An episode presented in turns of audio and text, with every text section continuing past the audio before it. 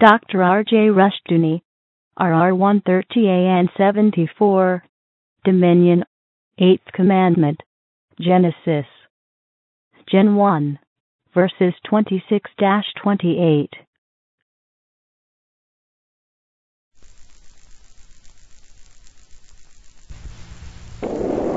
Our scripture is Genesis 1, verses 26 through 28.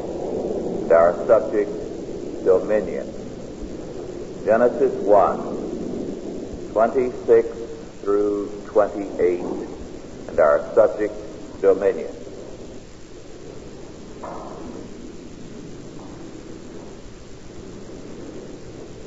And God said, Let us make man in our image after our likeness and let them have dominion over the fish of the sea, and over the fowl of the air, and over the cattle, and over all the earth, and over every creeping thing that creepeth upon the earth.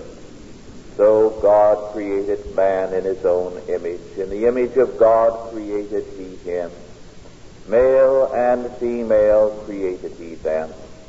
And God blessed them, and God said unto them, Be fruitful and multiply, and replenish the earth, and subdue it and have dominion over the fish of the sea and over the fowl of the air and over every living thing that moveth upon the earth.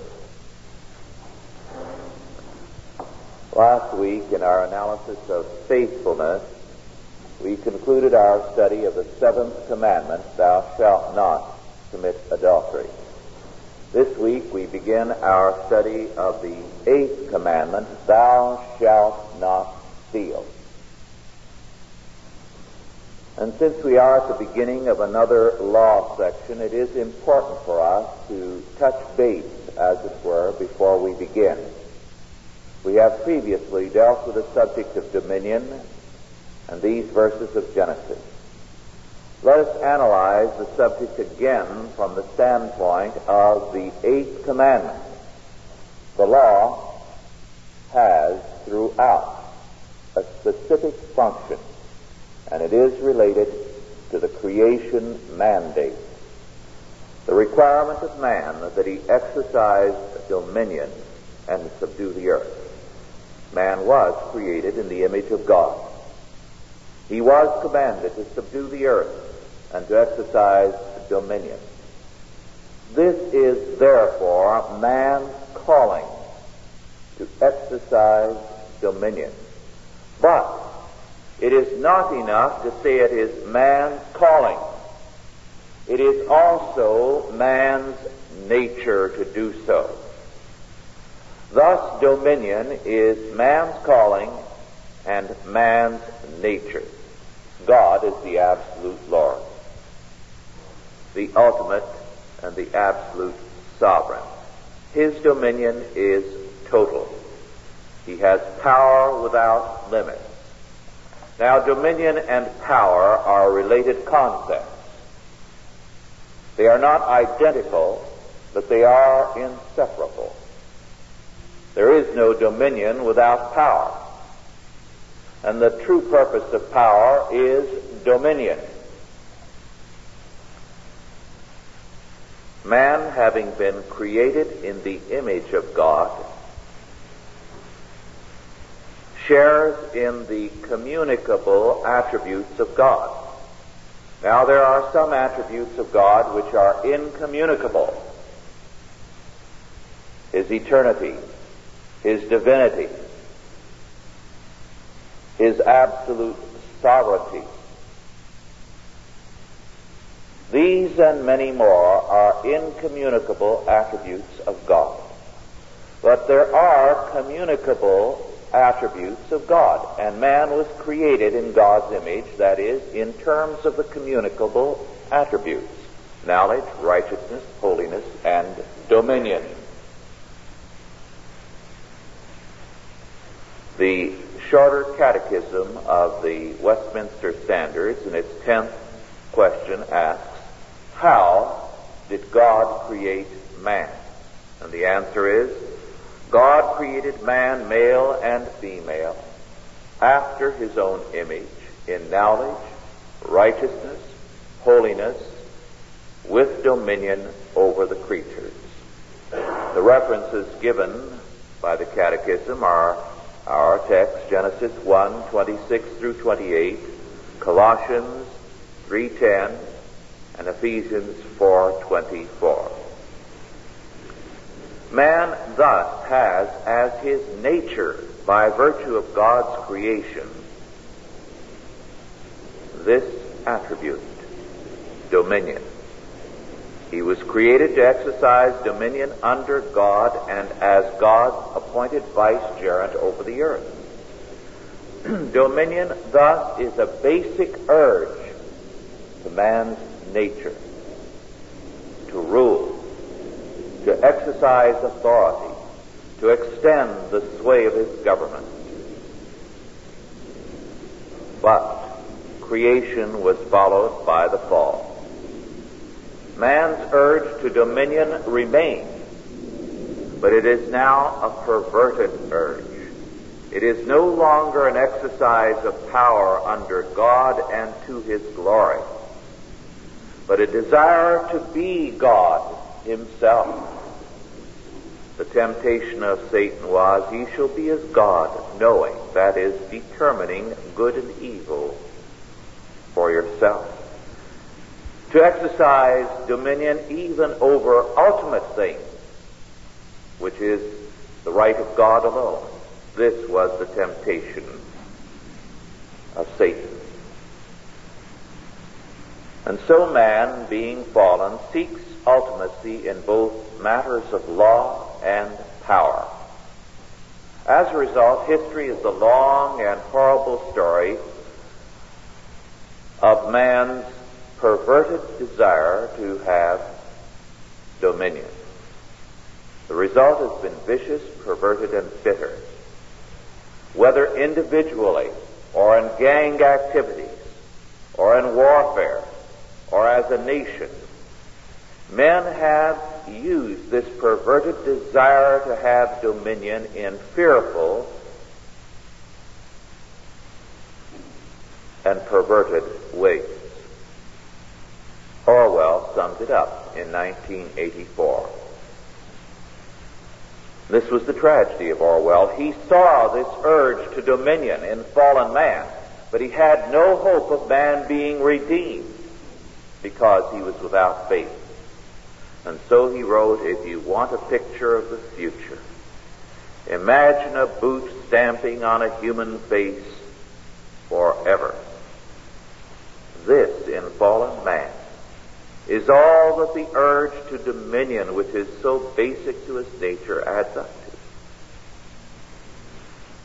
Sheer power used to destroy.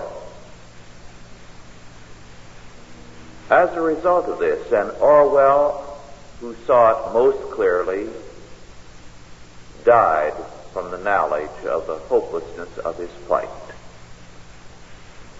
As a result of this vision of the consequences of man's urge to dominion, to exercise power, we have had now a generation or more of frightened men. What's the consequence? Because they are frightened of dominion, frightened of the use of power, they want to renounce all power and they say dominion is wrong. They are hostile to the very idea of it. And so the liberals and the neo-orthodox and the existentialists and the neo-evangelicals and the antinomians all renounce the idea of power and of dominion and the possession of it as though it were an evil. And they give us a picture of grace or of character as though it were pacifism, as though it were the renunciation of all power and impotence becomes virtue. The average evangelical and the average liberal today gives us a picture of virtue as though it meant impotence. And yet God created man with this basic to his nature, dominion. has redeemed man that he might exercise dominion. But today we are told that there's something nasty about it.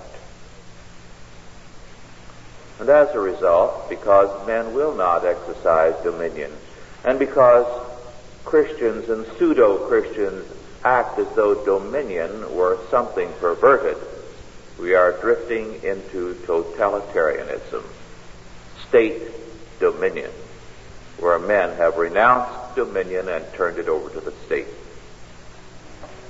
You see, dominion does not disappear when a man renounces it. It is simply transferred to another person.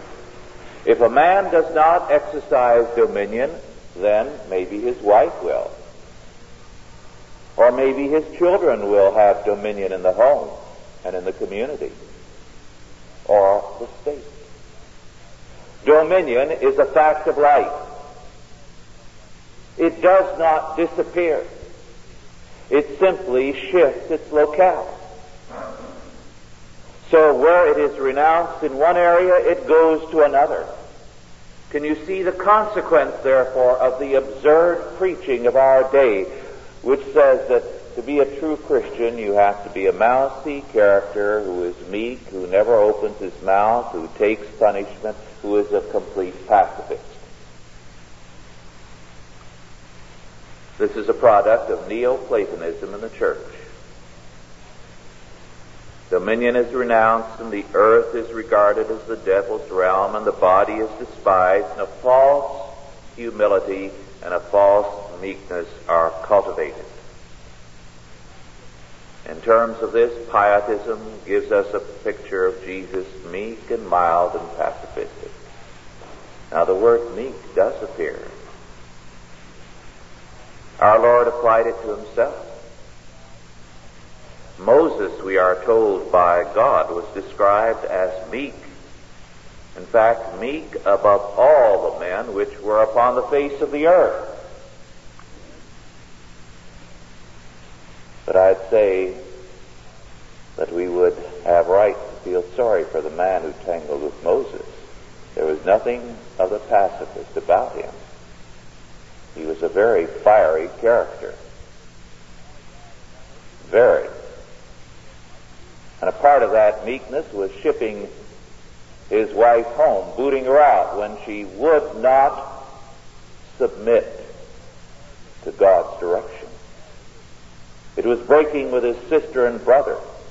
It was standing up to the entire nation somehow we've misunderstood what meekness is, is haven't we? Meekness refers to our spiritual relationship to God. Meekness means tamed, harnessed. Now, a horse may be a strong and a high-spirited horse, but he, when he responds to harness, and can be used, he is meek. Blessed are the meek, for they shall inherit the earth. Inherit? Why, that means to exercise dominion over it. Who then are the meek? They are those whom God has tamed and harnessed and put to his use. Strong men, able men, who now, because they have the driving power which has been harnessed, are able to accomplish something. They are not the mousy. Our Lord, when He described Himself as meek and lowly in spirit, said this in relationship to the Lord and to the suffering all ye that labor and are heavy laden. All you who are shoved aside by the Pharisees and the Sadducees, come unto me, and I will give you rest. What was he in relationship to the Sadducees and the Pharisees? He wasn't meek in our sense of the term. They found him a very difficult character to deal with, did they not? when he tackled a temple full of them with a whip in his hand. Did they dare stop him? They were afraid of him. Time and again they fell back before his words and they ran for cover. This is not the modern idea of meekness. Meekness in Scripture has relationship to our spiritual relationship to God and our ability to be used, to be harnessed by Him, our submission to Him. It does not refer to pacifism.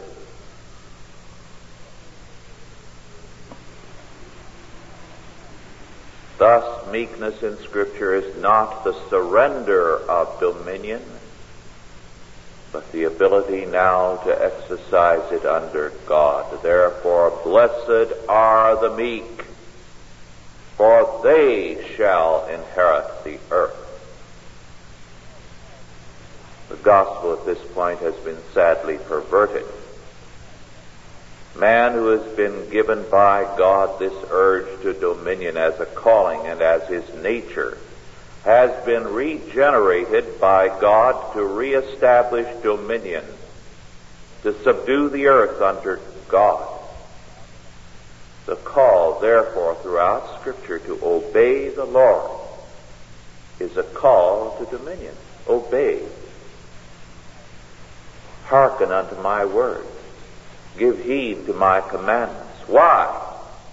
Because as you are harnessed to my word, to my law word, then you are able to exercise dominion.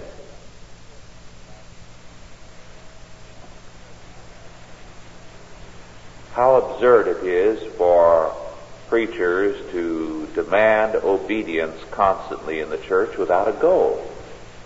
Obey. Well, what for? What's the answer? There is none. Obey so you get to heaven. But that's in the future. Obey for what? Now. Everything in Scripture has a reference to time and eternity both. And so man is constantly being summoned to prepare himself for no purpose. To harness himself, as it were, to the Lord but with no place to go in harness and nothing to pull. And the result is the ministry becomes trifling and the life of the believer frustrating. But the urge to dominion does not disappear simply because the church does not speak of it. It then reappears as an ugly, sinful struggle for power and this is why when the church does not harness people to the godly call to exercise dominion, each in their appointed realm and over the earth, dominion reappears as a sinful struggle for petty power in church politics. And today the churches which are preaching meekness are full of sinful pride as men try to exercise dominion in sinful, wicked, perverted ways. The urge to dominion is godly. A basic aspect of this dominion is property. Hence the commandment, thou shalt not steal. This is a commandment to the state as well as to individuals to take property away from man, to weaken a man's right to property, to endanger a man's property by exorbitant taxes is to whittle away at man's dominion. And isn't this what taxes are doing, what inflation is doing? A man should feel confidence and security in his dominion. And how can he when his wealth may be here today and gone tomorrow? Man requires dominion. It is essential to his nature, and property is basic to it. And today because of the wickedness whereby men as men and men as a state are stealing. Men are frustrated in their urge to dominion.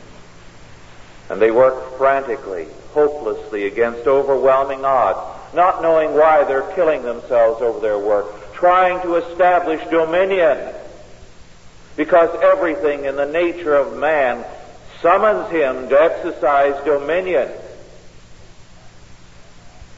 The joy a man feels in dominion is a godly joy. I recently heard someone lecture who for years has been working hard to get a book published. It's been an ambition of his. And his book, a splendid one, was published recently. And he was twice as dynamic a lecturer as he had ever been before. Why? Because this was a way in which he had finally exercised his dominion. And it had set him up as a man in a tremendous way. And this is what our modern life is killing in men or driving them to a wild goose chase trying hopelessly to exercise dominion where the foundation of everything is on sand.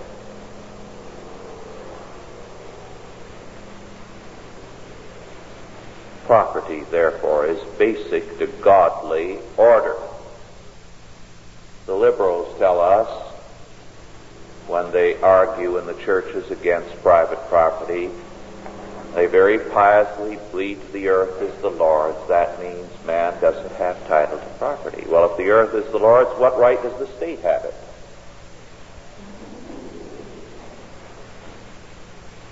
The state has no right to property if the earth is the Lord's. The state is not God. The earth is indeed the Lord's. He is the transcendental and absolute Lord of all things, and He has the transcendental and absolute title to all things. But God has given a present, a historical title to the earth to man, not to the state, to man.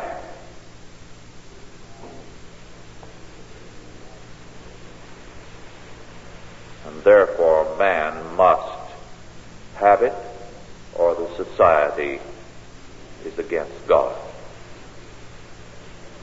Property in the family, in the Bible, is, as we saw some months ago, vested in the family, closely tied to the family. If the doctrine of dominion in and under God and the security of property in terms of it is weakened, then all law is weakened. God grants dominion to man under his law. He does not grant his sovereignty. God alone is absolute Lord and sovereign. To deny God's sovereignty as the state today does is to transfer sovereignty from God to man or to the. When this country was established, the word sovereignty was not used in any constitution. It belonged to God. When Thomas Paine talked about sovereignty in the rights of man, he wrote, echoing the words of the French Revolution, and I quote, The nation is essentially the source of all sovereignty nor can any individual or any body of men be entitled to any authority which is not expressly derived from it, unquote. Isn't it an ironical thing that he called his book The Rights of Man? What rights does man have if the state is God? If the state is sovereign? If man has no rights apart from the state? He should have titled his work The Slavery of Man, as proposed by Thomas Paine. Totalitarianism was what he advocated. And wherever the sovereignty of God is denied, then man's dominion disappears because the state as God on earth claims all sovereignty, then all dominion, all power, all property. This is our problem today. The state as God, the source of all law, dominion, and morality. It is not surprising that the French Revolution and Thomas Paine, although they began by talking about the rights of man, ended up by instituting an order which was a reign of terror, a boot, grinding down the face of man. But by the grace of God then and now, not forever. For it is God alone who is sovereign. Let us pray. Almighty God, our Heavenly Father, we give thanks unto Thee that Thou hast called us, created us, made us to have dominion. Make us, therefore, our Father, meek in relationship to Thee but bold and strong in relationship to the ungodly, that we might indeed subdue the earth and exercise dominion over it. In thee, unto thee, and to thy glory. We thank thee, our God, glory of thy law word and of thy call. Make us ever strong in thy service in Jesus' name. Amen. Are there any questions now? First of all, with respect to our lesson. Yes.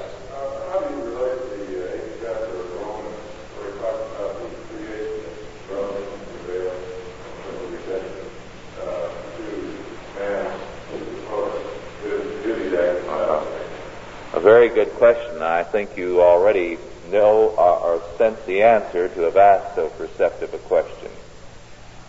The whole of the earth was created as an area where man was going to exercise godly dominion. Therefore, the earth, nature, animals round about us are suffering because man is fallen and he is using a perverted urge to dominion, and thereby laying waste the earth. Therefore, the entire bent of creation is one of waiting for this fulfillment. Just as a plant placed near a window doesn't look at you but towards the sun, so the whole of the creation, animate and inanimate, has an urge to find fulfillment in this dominion under God which man is to exercise.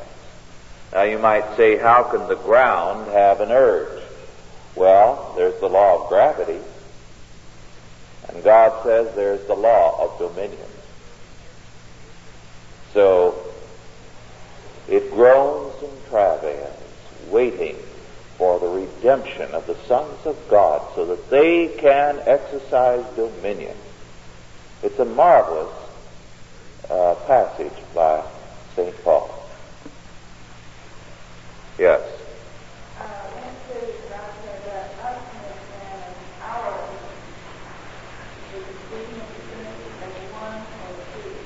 Yes, very good point. The scripture reads in Genesis 1:26 and God said, "Let us make man in our image after our likeness. The reference is clearly to the Trinity. God there is Elohim, which is the plural of God. The singular in Hebrew is El. Elohim is God's. But it takes a singular verb. So God's says, let us make man. Now, This means that there is one God, but there is a plurality in the Godhead. That is as clear cut as can be from the text of the Hebrew. The answer of the liberals to this is to snort and sneer at this and say that's the plural of majesty. After all, didn't Louis XIV say, we ordain thus and so, and uh, doesn't uh, an editor say, we feel thus and so, the plural of majesty? The answer to that is the plural of majesty is a modern concept. It did not exist in the ancient world. There was no such thing as a plural of majesty. Whenever you go back to the ancient writings, whether Hebrew or uh, Egyptian, Assyrian, and so on, there was the singular of majesty. I ordain. The plural here clearly refers to the Godhead. Now, it is interesting that our modern translations, the most recent ones, are dropping the plural there. They are mistranslating deliberately. Some would say in a footnote, this is simply the plural of majesty. This is what two or three years ago you would find. Now it reads and God said, I will make man in my image. Now that is as obvious a mistranslation as any. If you go through the first chapter of Genesis in some of the most recent translations, it is appalling to find how many deliberate misrepresentations there are, mistranslations. Yes.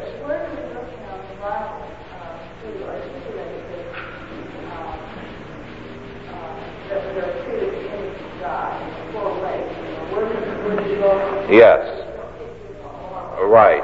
Uh, this text, of course, and then I cited Colossians 3:10 and Ephesians 4:24. There are other passages, but these are the central ones that uh, are cited.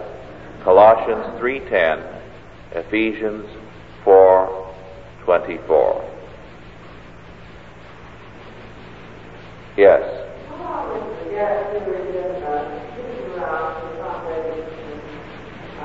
Yes. Yes, the gap theory with regard to Genesis 2 is a theory which says that first God created heaven, the heaven and the earth, and then there was a long period of countless ages in which somehow the world fell into ruin and so on. This theory is a modern theory. It is a product of the attempt of some people to give long geological history to the earth. It became prominent through the Scofield Bible towards the latter part of the last century. So you find it appearing in the latter half of the 19th century as a reaction to Darwin and geology. It is not a valid theory. And it only uh, is an attempt to cope with evolution.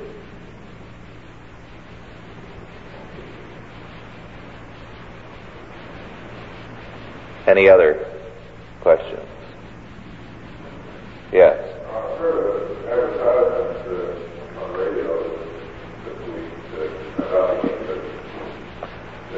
advertising a movie to the extent that they were promising happy, free and innocent. Medicating, medicating Christianity. Yes. In fact, I brought this to comment today. And the advertisement for this royal hunt of the sun of, reads, The Incas had everything, wealth, beauty, honor, and innocence. Pizarro brought them Christianity. The reality is the Incas were the most totally communistic or socialistic state the world has ever seen. There is a large volume. If you want, I'll try to remember to get the title of it. I have the book if it isn't somewhere in the garage. It's a powerful study of the socialism of the Incas. It was cradle to grave, absolutely. This is why the Incas were so easily destroyed. All that it was necessary for Pizarro to do was to knock off the Inca and the whole thing collapsed. Because initiative, independence, the ability to do something on their own was lost by the people. They had for a long time been systematically bred, as it were, to be artisans or uh, ditch diggers or whatever the case may be. They were frozen in a particular class. To this day, the surviving Incas are a kind of a blah people. Inca civilization was something that was fearful. While we're on the subject, take the Aztecs. Again, you get a lot of talk about how these horrible Spaniards came in and so brutally destroyed Montezuma and the Aztec civilization. Well, there was just a handful of them. What was it, 40 or 80 men that went to Mexico City and knocked over the empire? Now, they couldn't do that against the highly skilled Aztec army if something had not been wrong. And the reality is that it was a fearful, oppressive regime. It was a cannibalistic regime. You're not told this because they're so bent on promoting it as such a high civilization and culture. Human meat was sold apparently in the marketplaces. Human sacrifice was a regular thing. It was so oppressive that when this handful of Spaniards appeared, there was rebellion all over the Aztec Empire. Everybody was ready to overthrow this fearful power. Now, there's no question there was some real abuse by the Spaniards. But the reality is they were welcomed. It was a lot, lot better at its worst than what they had. Again, you hear a great deal about how we have abused the Indians. I'm sure I could spend an hour or two because I've worked among the Indians and I know a great deal of Indian and tribal history, more than the average person. I could tell you a great deal about some very ugly things that happened very ugly, and of broken treaties and so on. But it's not justice to take one side of the picture. When you balance it up, you have to say that the treatment by the United States of the Indians has been a story of remarkable kindness, in fact, too much kindness. They've been destroyed by having too much given to them. And the idea that the Indians were given very poor land is nonsense. They were given choice land as reservations. If they look poorly, it's because they haven't developed them. In fact, if you were to ask me my choice of some of the land in the United States that I know, rural land that I'd like to have, I could name several reservations that I'd grab if I could in preference to some very wealthy ranchers because it is some of the choicest country in the United States. And when you realize this Inca thing prompted me, and I picked this up and I put it in my briefcase. Here's the map of the United States.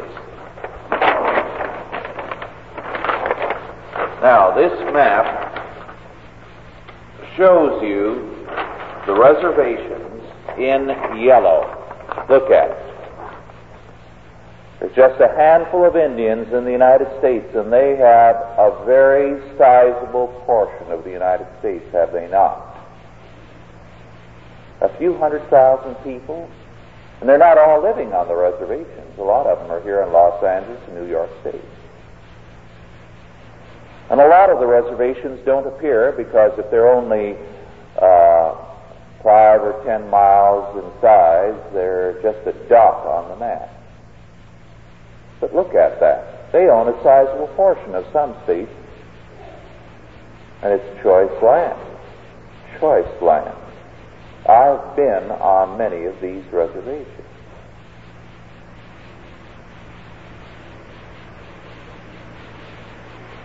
As a matter of fact, the reservation I lived on for eight and a half years, most of the land round about it was bought up by Bing Crosby and wealthy people from Santa Barbara and elsewhere.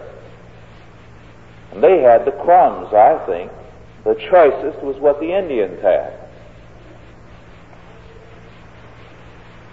And if the surrounding territory looked beautiful and the Indian area looked badly, it was because they were living in shacks when they, because they were not use, utilizing the property. Yes. I just reported a picture called um, Nobody Loves Them Indian. This is the, are the story on the news where Anthony Quinn comes in and demands the city for the Indians, demands the land, and makes the mayor and everyone look like idiots. Yes. And the Indians, the real Indians that they had there, at lunchtime they all got together and started doing their cultural Olympics. And it's so sad because it's just this low, primitive dancing and, and sounds that come out. Right. And it's just no wonder they can't, I don't know, what is it, they can't rise above. I could see when I was on the reservation in the 40s that the worst element was being encouraged by the liberals and by the government to take over and to make demands. And the progressive Indians were having a hopeless fight against this desire to beat them down and to make them line up for handouts, as it were, rather than to be independent. It, it's a fantastic thing that a, so small a minority should have so vast a portion of the United States. What other minority group of about three or four hundred thousand, half a million at the most, if you take all those that are off the reservations, own so sizable a portion of the United States that would amount to a few states all put together. Nobody has any rights like that in the United States except the Indians. And if they can't do anything with that, what are they going to do if you hand them the rest of it? They had it long enough and didn't do anything. Now, I'm not against the Indians because I like them. I'm just dealing with the facts. I think they have a tremendous potential. When we Christianize them and when they overcome their alcoholism and some other faults, they're going to be excellent in what they can offer to this country. But not until then. But we are fed progressively what amounts to a systematically anti-Christian bit of propaganda. And the reality about the Aztecs and the reality about the Incas is very different from that which we are now told. As a matter of fact, let me state one further thing. All the time I went through grade school and high school and the university, I was fed this story about all the precious and marvelous records of uh, the Aztecs and the Incas that were destroyed by these crude Christians who came in. Well, do you know that more records of France were destroyed by the Revolution and more records of Russia by the Revolution than were ever destroyed by the Spaniards in Mexico and Peru? Do you know that if you go to the Versailles now, the furnishings there are not the original furnishings, they are replacements. They don't know what was there, it was all destroyed. Do you know that the greatest composer of France in the pre revolutionary period, of whom we have two little minor pieces of amazing beauty, all his work is gone? And he was someone that was regarded of rank comparable to Bach and the others of Germany. That's all gone. But we're not told this, you see, because this would be calling attention to what revolution in the modern world is. It's an attempt to blot out. And it has blotted out a great deal more than the Spaniards did. And I'm not apologizing for or defending the Spaniards. I'm just calling attention to the reality of the situation. We have been fed propaganda, yes.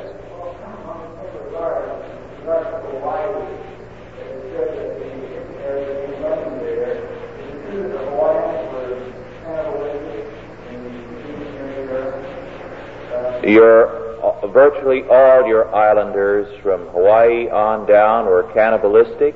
Their chiefs and kings ruled them with an incredible savagery. They were slaves of the most abject sort. It was liberation for them when those social orders were overthrown. So the descendants of the missionaries made money. They settled there. They developed the country. They brought more prosperity to the natives than they'd ever had under the kings. In some of the islands, when a chief or a king uh, moved someplace, the people had to lie down so that he wouldn't uh, soil his feet by walking on dirt. He literally walked on people. And cannibalism, yes, that was just about universal on all the islands. So, the Hawaiians really had it good when they were delivered from that. And the missionaries and their descendants and the others who settled there for a long time tried their best to be as good to the natives as possible. They gave the kings a, a status as rulers over the islands and maintained a native culture as far as possible. They pampered them. One or two books have dealt with this fairly, but uh, most books are out to create propaganda against Christianity and, and against the white man. Well, our time is up. We have an announcement concerning our Christmas festival now from Mrs. Flanagan.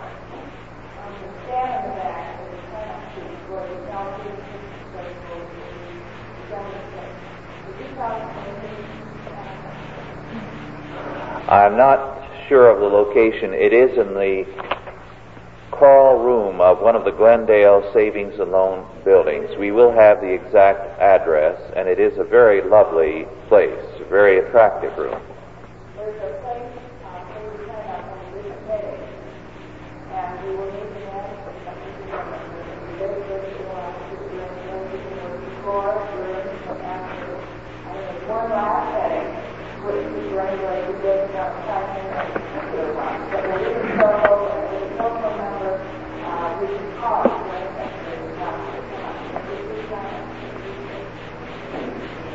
Thank you. We're adjourned. Authorized by the Chalcedon Foundation. Archived by the Mount Olive Tape Library. Digitized by Christ Rules. Dot com.